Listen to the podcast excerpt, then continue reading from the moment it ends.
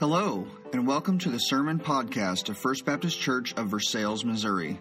It is our hope that the following message will help you grow in the grace and knowledge of Jesus Christ. For more teachings, please visit our sermon page at fbcversailles.com. Mark chapter 12, uh, verses 28 through 34 is where we're going to be this morning. And if you're thinking, that, that's not a Christmas passage, you're right. It's not a normal Christmas passage. Uh, but I was reminded uh, this week that every passage in the Bible you can take to either the cross or to the birth of Jesus. Because every passage that talks about him has his purpose for coming and his purpose for dying.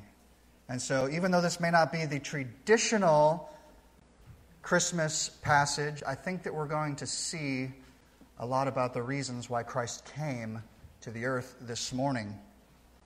So, Mark chapter 12, verses 28 through 34. One of the scribes approached when he had heard them debating and he saw that Jesus answered them well. He asked him, What command is the most important of all? Then Jesus answered, The most important is Listen, O Israel, the Lord our God, the Lord is one. Love the Lord your God with all your heart, with all your soul, with all your mind, and with all your strength. The second is love your neighbor as yourself. There is no other command greater than these. Then the scribe said to him, You're right, teacher. You have correctly said that he is one, and there is no one except there is no one else except him and to love him with all your heart, with all your understanding, and with all your strength, and to love your neighbor as yourself is far more important than all the burnt offerings and sacrifices. When Jesus saw that he had answered wisely, he said to him, You are not far from the kingdom of God. And no one dared to question him any longer. God, you are incredibly merciful to us. We see it in how you sent your, your son. We see it in how you sent your messengers, the prophets, to preach to us repentance and belief and to prepare for us the way of salvation. We ask that you give us the grace that we need to follow their warnings and to forsake our own sins, that we may greet with joy the coming of Jesus Christ, our Redeemer, who lives and reigns with you and the Holy Spirit one God, now and forever. Amen. Does the name John Wesley mean anything to you? Some, I see some head nods. I see some, yeah, a little like that. Okay, good. You, sure, you surely know his brother Charles. Charles wrote two songs that we sing during this season of the year. He, he wrote, Come Thou Long Expected Jesus, and he also wrote, Hark the Herald Angels Sing and about 6,000 plus other hymns. He, he was an avid hymn writer. But John, the older brother, he had a brilliant mind. A brilliant mind. By the age of 23, he was a double professor of Greek and philosophy, and he would give lectures regularly on the New Testament. He was ordained as a priest in the Church of England at the age of 25, just two years later. And while he was teaching at Oxford, he joined a group led by his brother Charles, which included the soon to be great evangelist George Whitefield. Their group was dedicated to living a holy life, and so the other I don't Oxfordian, uh, wherever I don't know what they call them, Oxians, I don't know whatever whatever the people at Oxford are called. They named that group the Holy Club. And that's what they started calling themselves. The Holy Club dedicated themselves to fasting twice a week. They set times each day aside for prayer and studying the Greek New Testament. They attended communion services and practiced many other devotional exercises. Personally, John, he set aside an hour each day for private prayer and reflection.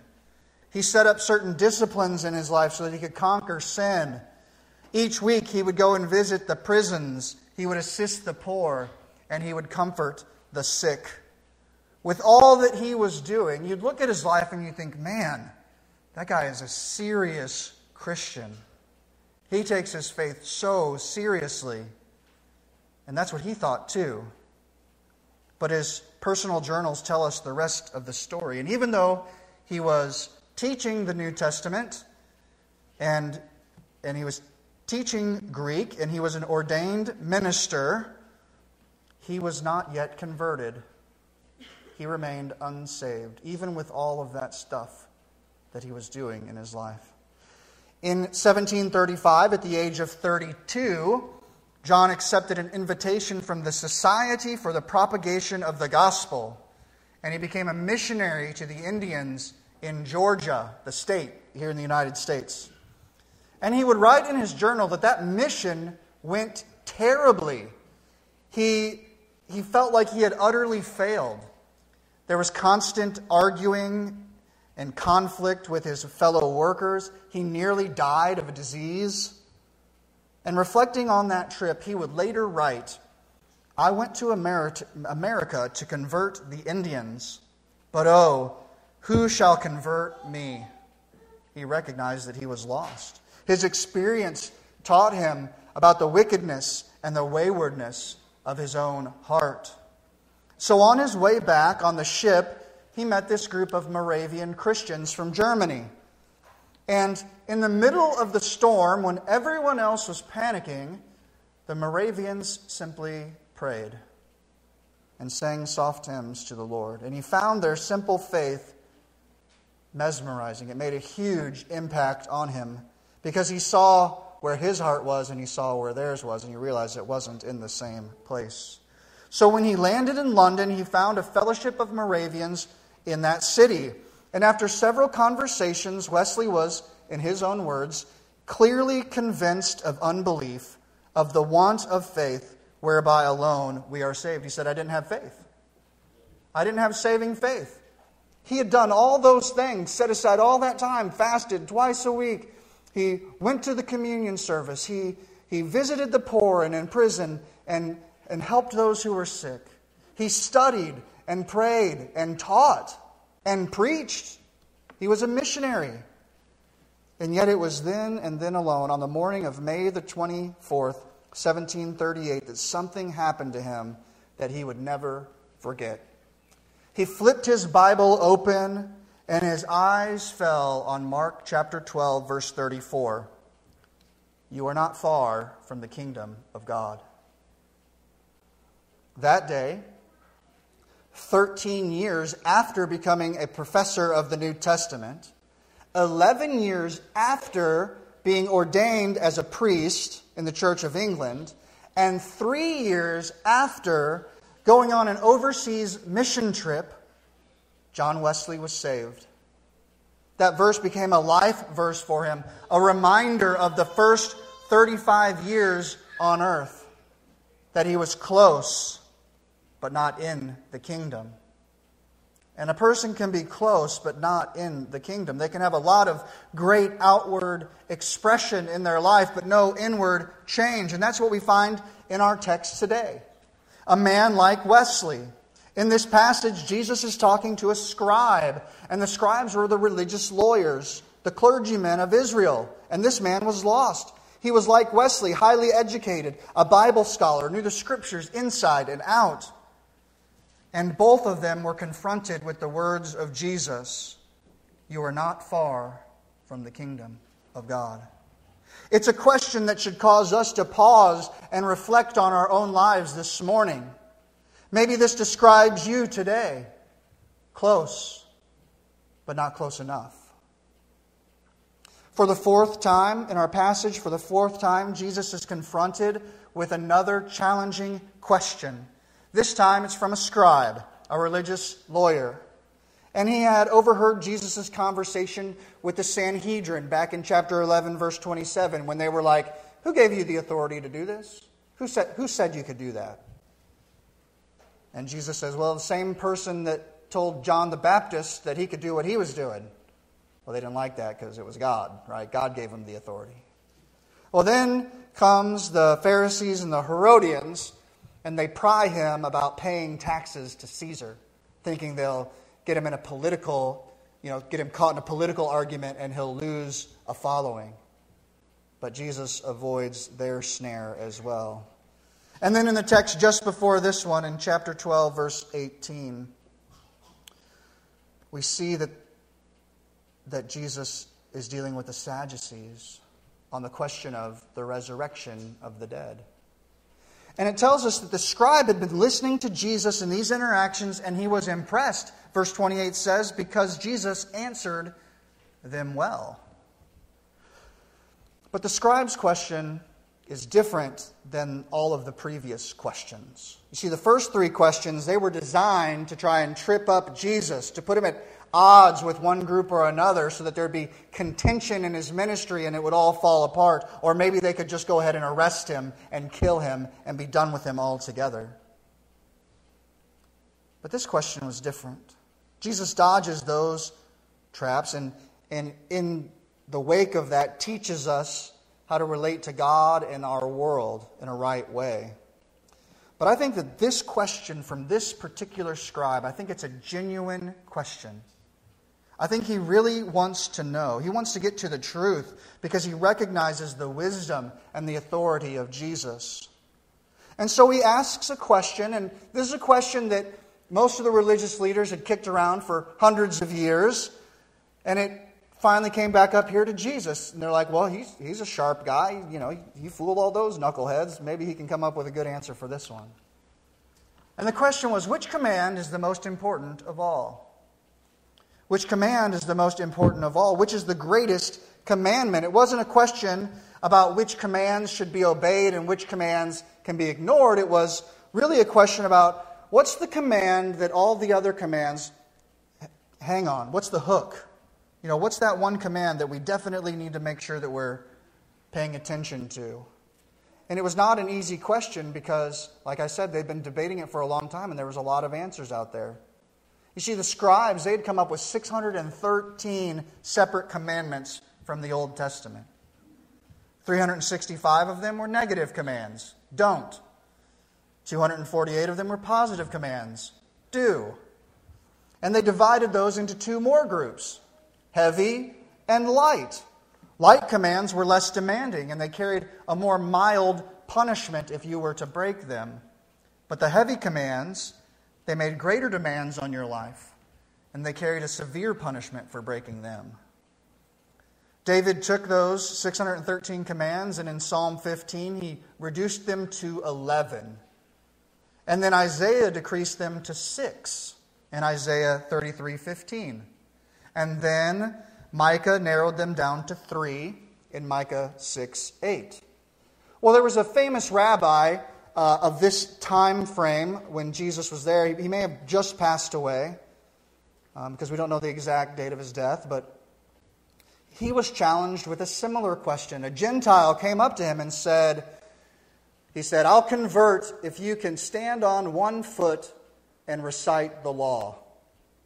613 laws, right? If you can stand on one foot and recite the law, I'll convert. And so Hillel was also wise and he stood on one foot and said, What is hateful to you, do not do to, do not to your neighbor. That is the whole law, the rest is commentary. And then he put his foot down. That was his answer. What is hateful to you, do not to your neighbor. This is the whole law, the rest is commentary. He focused on treating other people with kindness, which is good, and we should be kind to other people. But he's missing something very important, a huge element. So, how would Jesus respond?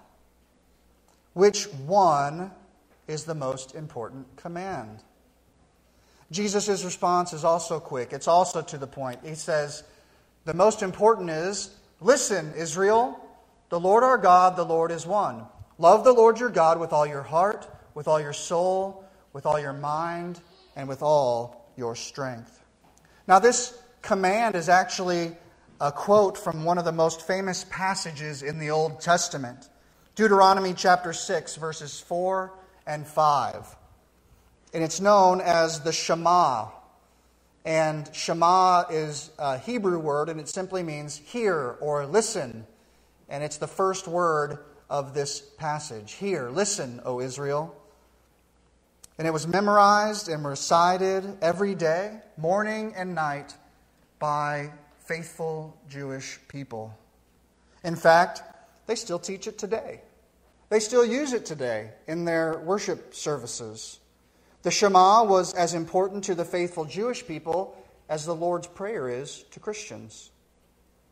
William Barclay is a Scottish minister, and he wrote about this command to love. And, and he was a good pastor who had all of his points start with the same letter. They all start with the letter D. He said of this love, it's a love which dominates our emotion, it directs our thoughts, and it's the dynamic of our action. What he's saying is that this isn't just some warm, fuzzy feeling that we have, it is a total devotion to God. And just after the Shema, if you go and read that in, in Deuteronomy chapter 6, the next few verses, verses 6 through 9, they command that, that this is supposed to be taught to the children. And to talk about it all the time, everywhere they go, sitting down, laying down, rising up, walking out, in the home, in the street, everywhere you go, teach them, Hear, O Israel, the Lord our God, the Lord is one. Love him with all your heart, soul, and strength. They were even to bind them onto their hands. And they had this thing called the mezuzah, and they would put it on their doorpost as a reminder as they walked in and out that they were to love the Lord. It was a constant reminder, a constant reminder that, that their love for God would be a driving factor, the driving factor for everything else that they did. It wasn't like they could say, well, you know, I just obeyed the greatest commandment, but, you know, I don't worry much about the other nine. For a person to say that they are 100% committed to God, heart, soul, mind, and strength, that means they're also committed to God and what he says about lying and stealing and faithfulness to, the, to your spouse, about coveting and all the rest, murder and all, all of them. The first one helps get our heart in the right direction, but the rest are how we show that our heart is in the right place.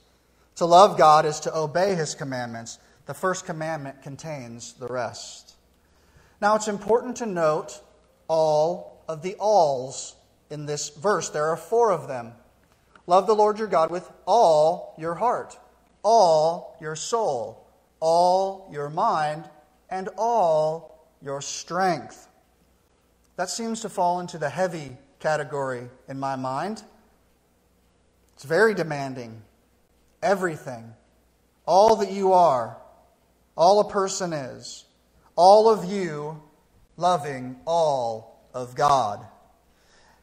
Jesus isn't calling for us to have some shallow interest in God, not a, not a passing Sunday afternoon drive kind of interest in God. He doesn't say, oh, you can just give this small part of your life to God. Just come for an hour or two on Sunday morning and all will be right in your life. No, that's not at all what he says. Instead, he piles up the terms heart, soul, mind, strength, all of it. All of who you are. That's everything that we are. If you can point to something that makes up a person that doesn't fit into that category, you're, you're smart because I couldn't figure out one. That's, that's all of us. That's everything that we are. And Jesus is calling for everything that we are to love and live for God completely. If we slice our lives up into different fragments and only give some of them to God, we will suffer from a kind of religious or spiritual schizophrenia. Those who try and straddle the fence with God and the world, they only usually end up in a lot of pain, doomed to be frustrated in this life and just plain doomed in the life to come. With God, it's all or nothing. One pastor I, I was reading this week reminded me that love cannot be tithed like money. Not many of us, not many people in the world can sing, All to Jesus I surrender, all to Him I freely give. But that's what God requires. He requires all and nothing less. You know, God gives Himself totally in love for his people, and he expects his people to give themselves totally in love to him. Kent Hughes, another pastor and commentary writer, said it this way It doesn't take much of a man to be a believer, but it takes all there is of him, every part. Our devotion to God is all of our life for all of our life. It's all of our life for all of our life. It takes all we are for as long as we live. Now, we don't have time to go into it into detail this morning, but I will remind you that marriage was actually given to us by God to reveal to us the profound mystery of the love that Christ shows the church, a sacrifice, a sacrificing love he gave himself up for us. Ephesians chapter 5, verses 25 through 33 talk about that. You can go read about it later, but he says, he's talking about marriage, but then he says, No, I'm really describing the mystery of Christ in the church. It's an incredible passage. What's the last thing that the minister asks the couple that is to be married? You know, after the for better, for worse, for richer and poorer, and sickness and in health, but he doesn't tell you that it's going to be worse poor and sick most of the time, right? But after all of that, what's the last thing that he asks that couple to commit to do? That they will do it for a month? For a year? A decade? No, what does he say? For as long as you both shall live. Right. That's our whole life, right? That's not a shallow commitment. That's all of your life for all of your life. Charles Spurgeon was preaching on this text, and he, he compiled a great list of um, spiritual habits, kind of like the list that John Wesley had, that impressive list that we'd go, oh man, whew, that's nice. And then he said this he said, Ah, my friend, and you may do all of that without loving God. We can do our duty, but God wants it to be a delight. Charles Spurgeon will go on to say that many people who proclaim a, love for God are really looking for loopholes through which they can escape. One more quick reminder before we move on. We don't do things for God to get Him to love us more. God already loves us as much as he possibly can because God doesn't love half heartedly, He loves us completely. I am loved deeply and completely by God. So I do what He says. We cannot lose sight of that fact. We don't love Him to get Him to love us. 1 John 4.10 actually tells us that the opposite of that is true. That love consists in this not that we loved God, but that He loved us and sent His Son to be the atoning sacrifice for our sins. So He loved us. And His great love that He extended toward us causes us to love Him. There was nothing that we did in order to deserve God's love in the first place. So He loves us completely. We don't do things to be loved by God, we are loved by God. And so we respond to that great love that is already there. We need to make sure that we don't get that backwards. So many people in our world are trying to earn the favor of God. You can't. You can't. I'm going to talk about more in a minute, but you can't do it. Just like when Jesus fed the 5,000, he always gives more than we ask for. There were 12 baskets full after that. And Jesus says, Here's the most important command, but let me give you a second one too. It's connected. The scribe only asked for one, but Jesus tells him that the way that we live out the first command will determine how we live out the second command. That if we love God above all else, we will show it by loving our neighbor. Then, when we obey that second command, it gives proof that we have taken hold and taken seriously the first command to love God with all of our heart. Loving God and each other are two sides of the same coin. And I don't know about you, but I've never seen a one sided coin. Every coin I've ever held has two sides to it. And so this coin of the greatest command also has two sides. Love God, number one. And then we show that love by how we treat other people. And this is the point of the sermon, right, on this text, where I'm supposed to say, now, you'll see that this verse says that you're supposed to love your neighbor as yourself right? Love your neighbor as yourself. And that means that you have to love yourself first. And so when you get a good, healthy self love and you get that right in your life, then you can go and love your neighbor appropriately. Which is baloney. I was taught that my whole life. It's not what this text is teaching at all. I think no, I know that if you're like me, you don't suffer from a lack of self love. In fact, you probably, like me, have the opposite problem. You love yourself way too much. The biggest problem that I have is that I love myself too much. I'm always looking out for what's best for me. And if it's not best for other people, I'm okay with that. I look at how I can get the best deal in an exchange. If there's one piece of cake left and you cut it in half and one looks just a little bit bigger, I'm going to figure out a way to get that bigger piece of cake. All right. We'll fight it out later. I want to know how I can put the least amount of effort in and get back the maximum result from other people. Self love is not your problem. Selfishness, that's the problem. We love ourselves way too much. But we use this verse as an excuse not to love other people because we say, oh, well, I'm not too keen on myself. You know, I don't. No. You, you really are if you look at it and think about it.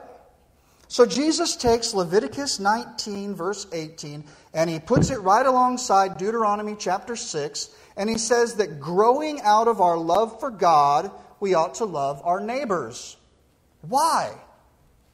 Why? Why do we have to love our neighbors? Some of them are hard to love. Well, we love our neighbors. And by the way, Jesus tells us, explains to us who our neighbor is in a parable called the Good Samaritan, which is found in Luke chapter 10, verses 25 through 37. And he says that our neighbor is anyone that we find in need. That really opens the floodgate, doesn't it? But we love our neighbor because they are made in the image of God and they are a person for whom Christ has died. We don't love them because they're lovely people. In fact, some of the people that we encounter are not very lovable at all. The image of God has been deformed in their life because of sin. We look at people and we see and we look at their life and we see that they are so far away from the purpose and plan of God. They're angry people, mentally unstable, they're needy, dirty, scary, and probably very, very difficult. What do you do when you encounter people like this in your life? Do you ignore them? They don't exist. They don't exist. Do you dismiss them? Oh, there's nothing I can do. You just, you know, you're going to have to go find them somewhere else. Do you try and pass by them? Like they did in the Good Samaritan parable? Or do you think to yourself, you know, if they just tried a little bit harder, it'd probably be all right? They just tried, tried harder. But what does Jesus do with them? Jesus loved them. He helped them. He lifted them up out of the mess that they found themselves in. He gave whatever it took in order to reach them. He looked past their rough and dirty exteriors and looked at them the way that we should look at them as a person who's created in the image of God for whom Christ has died. They're us. They need the grace of God to change them. You see, loving God, I think, is actually probably the easier one of the two of these. Loving our neighbors, that's going to take everything we've got. That's why we have to love God with everything we've got because we won't be able to love our neighbor unless we've got all of ourself in God first. And so we fill our life with the love of God so that it'll overflow into the lives of the people that are around us. And that's why this first commandment is so vital. Because we will never love others as much as we love ourselves unless we first love God and He, and he gives us the humility that we need to put other people's needs first. You know, Jesus already has challenged his followers back in Mark chapter 8, saying, If anyone wants to follow after me, let him deny himself, take up his cross, and follow me. For whoever wants to save his life will lose it, but whoever loses his life will save it. Jesus calls us to take that natural love that we have for ourselves and then turn it outward toward other people. And Paul summarizes it so well in Philippians chapter 2 verses 3 and 4. He says, "Do nothing out of selfish ambition or conceit, but in humility consider others as more important than yourselves." Everyone should look not only to his own interest, but rather to the interest of others.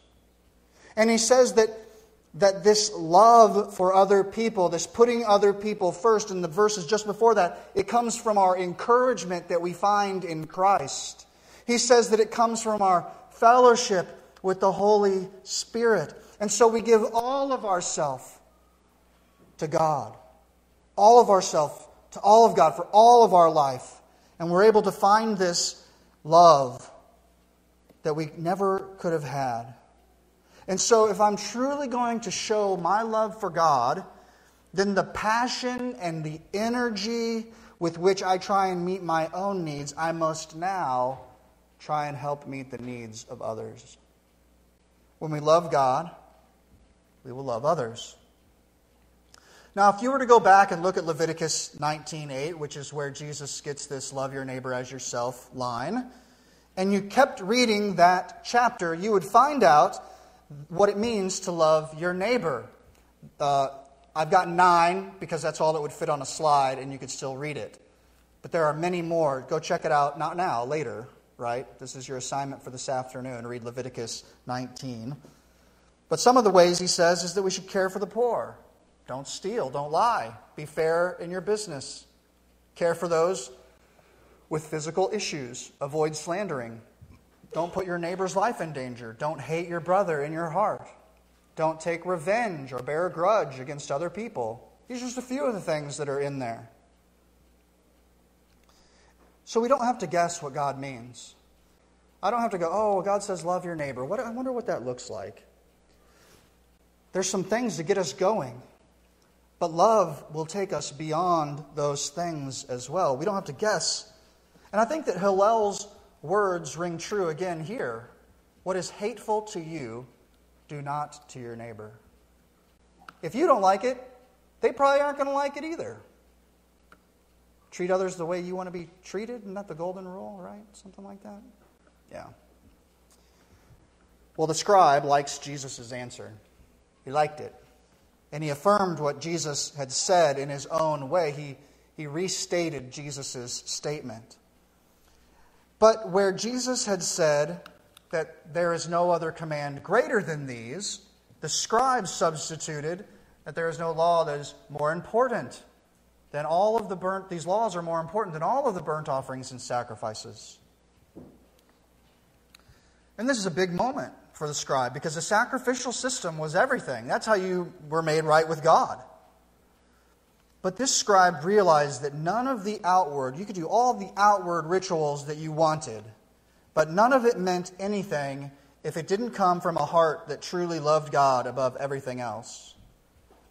And our love for God will be stunted if it also doesn't echo through our lives to our neighbors. Even in the Old Testament, it points to this conclusion that Jesus found in 1 Samuel chapter 15, verse 22. Samuel said, Does the Lord take pleasure in burnt offerings and sacrifices as much as obeying the Lord? Look, to obey is better than sacrifice, and to pay attention is better than the fat of rams. Or what about Proverbs 21 3? Doing what is righteous and just is more acceptable to the Lord than sacrifice. Or what about Hosea chapter 6, verse 6? For I desire faithful love and not sacrifice, the knowledge of God rather than burnt offerings. God says, Love, love me with everything. Sacrifices is good, but they mean nothing without a deep desire and a deep love for God and Him alone. Because ultimately, it's not the sacrifice, it wasn't the, the pigeon or the lamb or the bull or the goat that cleansed their sins, it was God. That was a symbol of the sacrifice to come of Christ. But their hope was in God.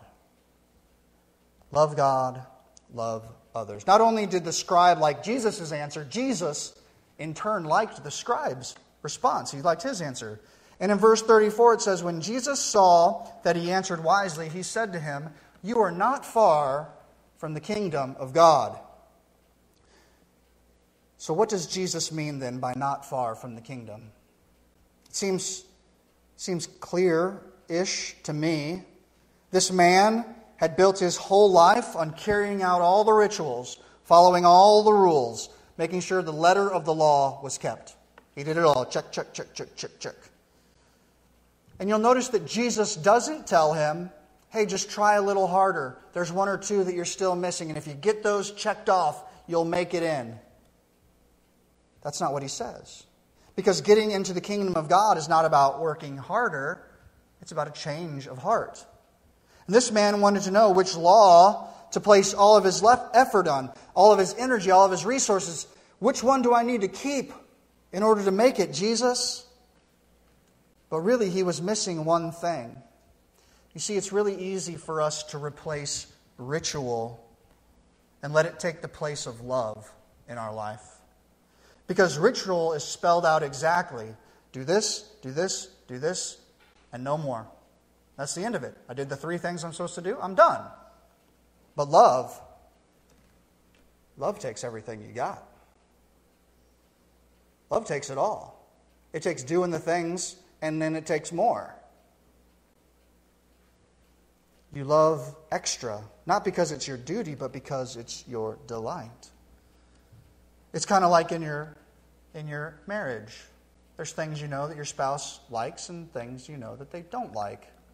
And so you don't do the things you know that they don't like, but then you try and do extra things for them that they haven't asked you to do, that they don't expect you to do because you love them and you want to show that to them. You see, if it was just a duty, I could check off the list. Didn't do this, didn't do this, did this, did this, I'm good to go.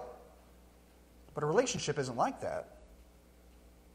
I mean, dysfunctional relationships maybe, but loving relationships aren't. They're about giving everything that we've got. Your love for God will be so deep and so filling that it will spill into everything else in your life. The fragrance of God's love will be all over you, and others will be able to smell it on you, and you'll smell good. Obeying the rules alone will never get you into the kingdom of God because you'll never be able to do enough to measure up to God's perfect standard. Instead, what you need is a whole new you. You need a new heart. You need the grace and the mercy of God, who alone can make you a new creation in Christ. When Jesus began his ministry in Mark chapter 1 verse 15, he proclaimed, "The kingdom of God has come near. Repent and believe." The kingdom of God has come near, and this man, he says, "You are not far from the kingdom of God." There was still another step that he needed to take. He needed to repent and believe in Christ alone. Of all the questions that Jesus was asked, this scribe was the most honest. And he got the most direct answer from Jesus. He was close, but he wasn't in. And maybe you're like him this morning. I'm sure that he thought that he was a pretty good person. I imagine that. Uh, that you, like him, think, well, you know, I love God. I do the best I can. I mean, I'm not all, all, all, but I'm at least some, some, some, you know. And I don't love all of my neighbors, but I'm I really am trying with a few of them. But is that what this passage is calling us to do? In reality, this passage condemns us all because we'll never match up to its standard. We're nowhere close to it. We're not all, all, all, all. We don't have it in us to be able to do that. But you see, here's where the gospel comes to the rescue. While we cannot do this, the gospel says Jesus has done it. And he has kept the law perfectly, he has fulfilled it totally. Not only has he done this, but he also paid the penalty that we deserve because we haven't, we haven't kept the law perfectly. The same Jesus tells us to abandon all of our efforts to rule our own lives and all of our attempts to please God with our own human efforts because we can't do that. And instead, he says, Enter my kingdom, draw near to me, repent, and believe. And that's what we must do. We must draw near to the one who has brought the kingdom of God near. Drawing near to Jesus. Not by religious ritual, but by relationship. Not by checking off a list of duties, but by love. So, what about you this morning? Are you close, but not in? You think you're good?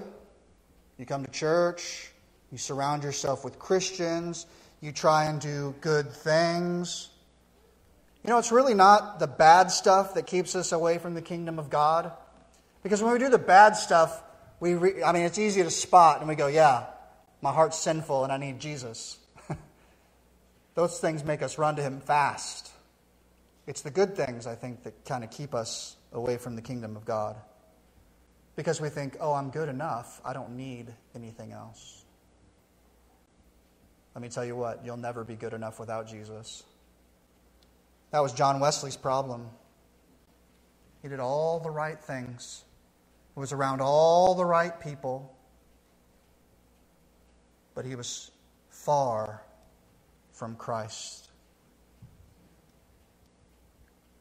close, but not close enough. I hope we can get a better grip on this commandment of Jesus. Because maybe you're thinking this morning, you know, I, have never really done anything against God. I've done a lot of good in things in God's name. But that's not the issue. Jesus doesn't say, Well, have you done some good stuff for God? No, he says, Love God with everything that you are? And that's the question this morning. Not does your good outweigh your bad, but do you love God supremely? Is He first in your life? Because God wants your heart. He'll get your actions, but He wants your heart. We're only days away from Christmas. We've been singing the carols about the story of Christ's first coming. We're going to read the Christmas story in just a few days on Christmas Eve, right here, as we light the Christ candle. But do you remember the message of the angels in Luke chapter 2? Don't be afraid. I proclaim to you good news of great joy. Today in the city of David, a Savior was born for you, who is Christ the Lord. And Joseph in Matthew chapter 1 was told, to name him Jesus. Why? Because he would save his people from their sins.